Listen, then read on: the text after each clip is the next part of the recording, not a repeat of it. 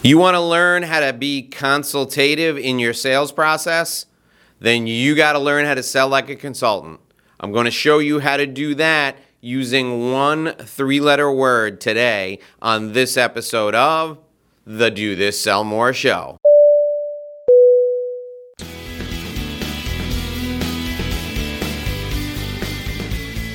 Hey there, workplace warriors. If you are looking to build profitable lifelong relationships, you are in the right place.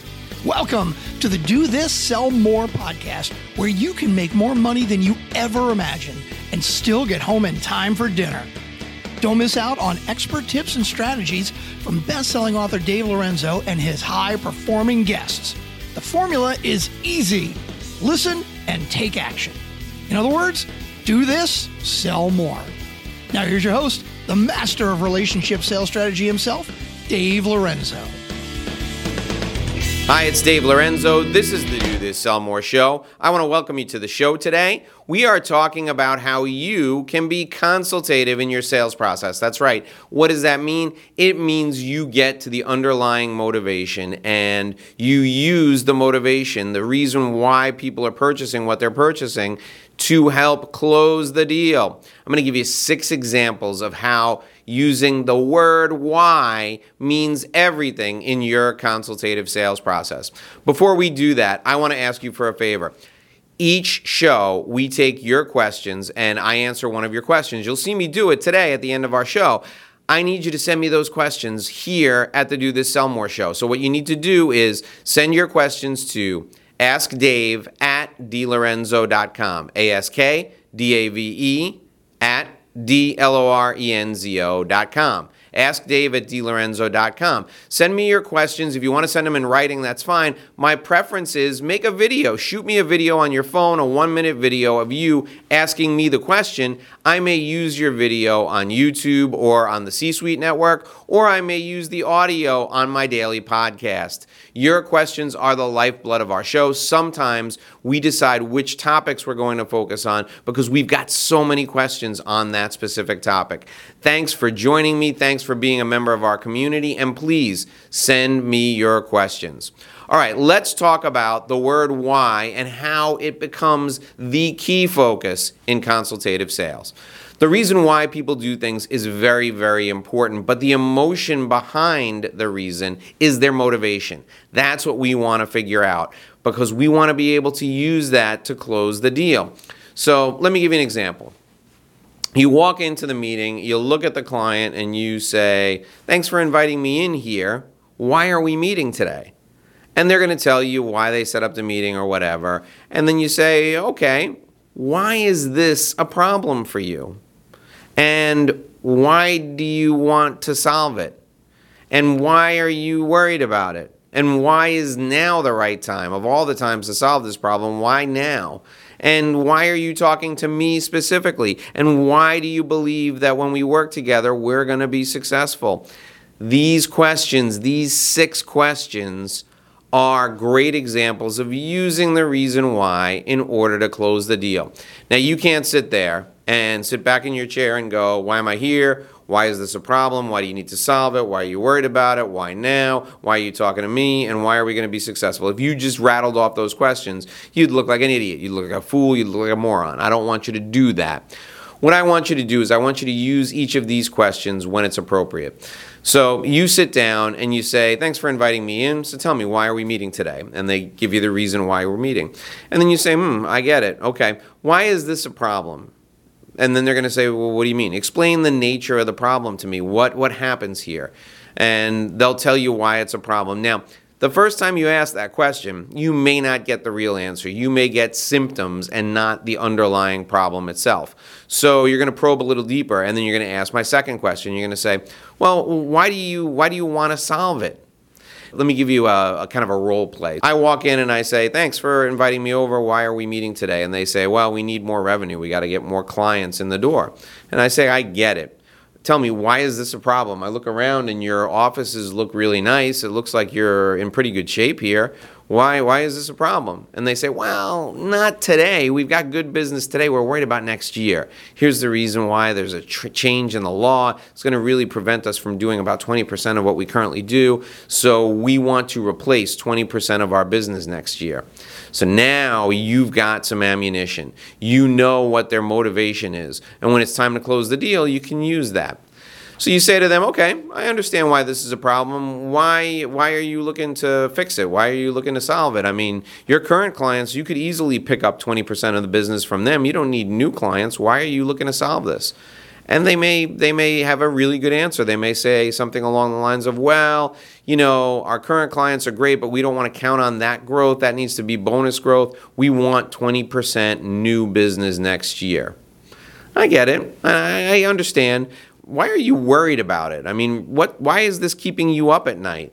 And they'll say, well, it's keeping us up at night because we've looked at some of the pipeline reports and it's a lot worse than we originally anticipated. So now you've got some real information.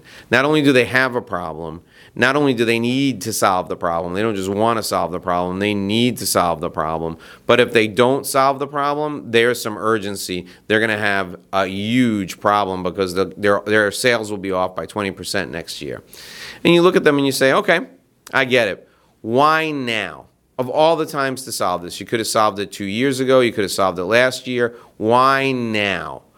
And then you're really going to find out some motivation and you're going to find out about urgency. You're going to you're going to hear things like well like i said the pipeline needs to be full next year but our chairman is really focused on this because on the earnings calls the analysts are beating him up because he had no plan to address this and we're hoping you could help.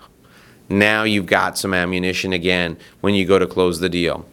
And then you say to them why are you talking to me about this when you ask that question, they're going to sell you on you. You're going to hear things like, well, you came highly recommended. 15 people told us we had to call you. I watched every video on your website, and it seems like you make so much sense when you speak on this subject. And we saw the testimonial from Joe Smith. We've worked with Joe Smith. He's the man. If he likes you, then we'll like you too.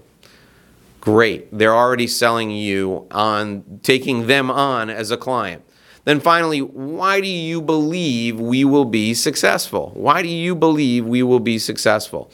This is how you know that they're going to put resources behind your work together with them.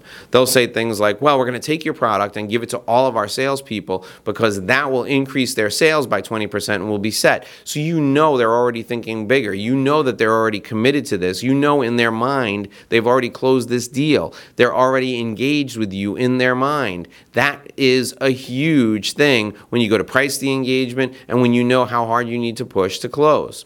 So, how do you use these questions when you go to close? Well, you take their answers from these questions that you've asked them verbatim and you use it to close the deal very subtly.